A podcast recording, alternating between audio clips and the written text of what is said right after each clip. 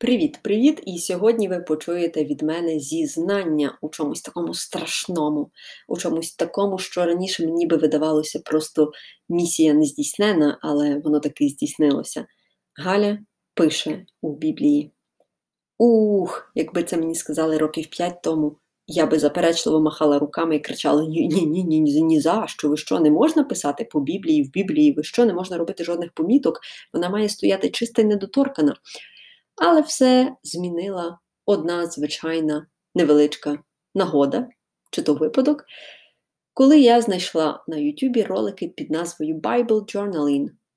Якщо ви знаєте, про що я, то прекрасно. Якщо не знаєте, то це хм, можна назвати рухом. Хоча який рух? Це звичайна практика. Фактично для всієї Америки, частково для Європи. Це дуже типовий спосіб дослідження Слова Божого.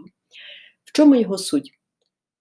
Біблія не повинна бути біла-білесенька і така ніби щойно з друкарні. Бо це вказує на те, що ви нею не користуєтеся. Ви її не читаєте, ви не використовуєте набуті знання на практиці. Одним словом, толку з неї немає. І так було в моєму житті фактично донедавна. Доки нарешті я таки не наважилася піти купити кольорові маркери. Прекрасні маркери, можу порекомендувати, це не на правах реклами, але фірма Büromax, Textmarker так і називається. Так от, я купила собі п'ять кольорових маркерів пастельних відтінків, тому що для мене було важливо, аби це було естетично приємно. І Галя вирішила досліджувати Біблію так, як це роблять за кордоном, як це типово робити. Отож, з чого почалася моя любов до опрацьовування Божого Слова за допомогою канцтоварів? Звучить так трошки для мене дивно. Але я знайшла дуже хороший YouTube-канал під назвою Coffee and Bible Girls, чи Coffee and Bible Time, точніше. Так, Coffee and Bible Time. Рік або більше навіть тому я почала дивитися прекрасні дві сестри. Вони вчаться обоє в Чикаго у біблійному інституті Moody. Дуже класні, в тому плані, що веселі, щирі, відкриті. Мені здається, якби в мене були такі сусідки, наприклад, я би з ними би зависала постійно. Тим паче, ще би підтягувала англійську свою. Тому я вперше побачила ось цей концепт Bible Journaling саме у них. Вони показували свої Біблії, і мене вже здивувало те, що у них було по дві-три книжки, тобто дві-три версії Біблії, просто різний переклад, кожна з яких була опрацьована від першої сторінки до останньої. Як я це побачила? За допомогою численних стікерів, за допомогою численних нотаток, виділень. Більше того, дуже класна є практика таких Біблій.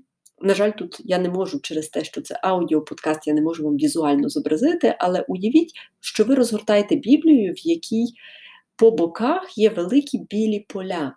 От реально, великі білі поля, на яких ви можете залишати свої нотатки. Причому це не такі, як у кожній книзі поля по два сантиметри. Ні, це величезні по сім сантиметрів здебільшого.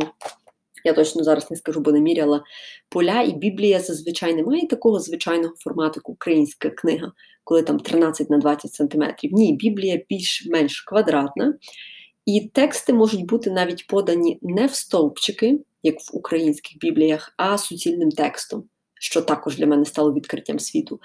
Так от, по боках, на ось цих полях чи берегах, дівчата писали свої рефлексії на те, що вони щойно прочитали. Або малювали малюнки, або виконували такі дуже класні каліграфічні написи, де вони якісь гасла. Там, наприклад, їм сподобався якийсь вірш із третьої книги царств, вони його взяли і каліграфічно намалювали, чи написали, правильно, правильніше сказати.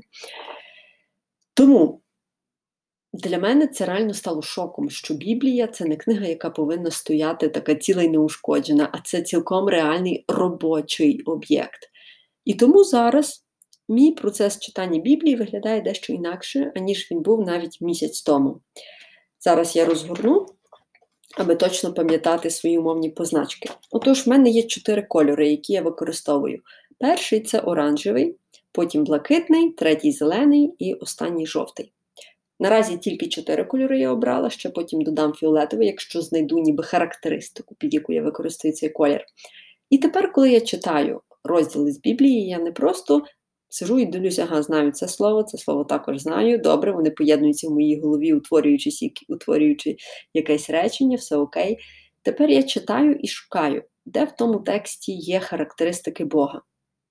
Тому що, пізнаючи Його, ми розуміємо глибше, ким Він для нас є і ким ми для Нього є. Тож замість того, аби просто пробігатись очима по тексту, я шукаю характеристики Бога, виділяю їх оранжевим маркером. Аби зараз так далеко не бігати, я відкрию, що останнє в мене тут є. Це «Мудрість Сираха», книга, до речі, второканонічна. І ось, наприклад, тридцять п'ятий розділ, десятий вірш. «Бо Господь той, хто віддає, і всемеру тобі віддасть». Я це виділила оранжевим, тому що це одна з характеристик Бога. Він віддає. Тобто за все те добро, що ми робимо, ми можемо отримати всемеро. І я розумію, що тут дещо такий образний, можливо, вислів «віддає всемеро», це важко виміряти насправді, або ж наступний. «Адже Господь є суддя, і в нього немає слави обличчя. Він не зважатиме на обличчя щодо бідного і вислухає благання ображеного». Також характеристики Бога. Далі синім, точніше блакитним маркером, я виділяю, я називаю їх настанови. Настанови для християн. Наприклад, у кожному ділі вір твоєю душею, бо це і є зберігання заповідей. Хто вірить у закон, пристає до заповідей, і хто надіється на Господа, йому не буде погано. Для мене це дуже потужна афірмація, як то прийнято говорити сучасною термінологією.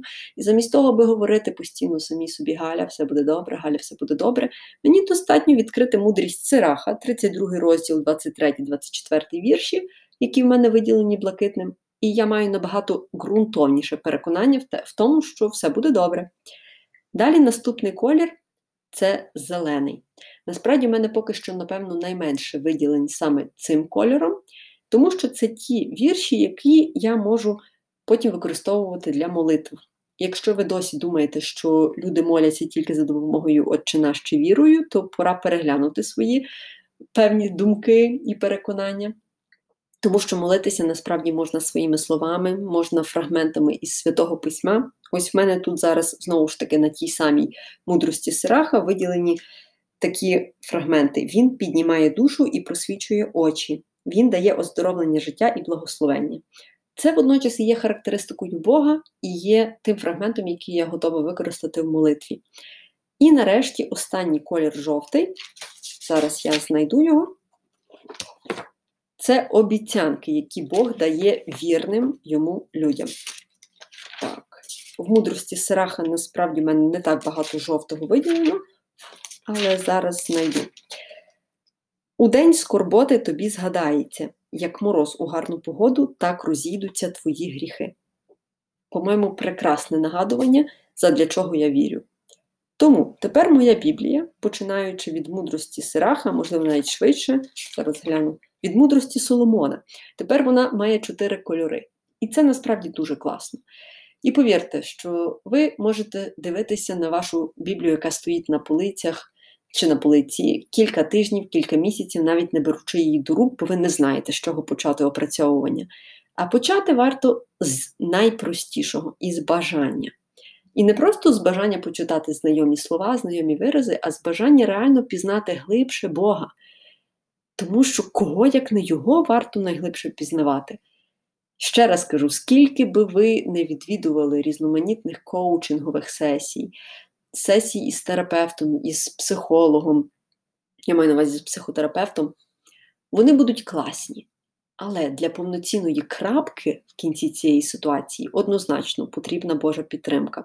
Я в це вірю, бо я це на собі, в принципі, проходжу. Тому, друзі, запасайтеся кольоровими маркерами, не бійтеся, що ви будете малювати по Біблії. Це нормально, це ви демонструєте своє зацікавлення Божим Словом. Тож, я сподіваюся, що я надихнула бодай одну людину зробити різнокольорову Біблію, яка не буде стояти припадати пилом.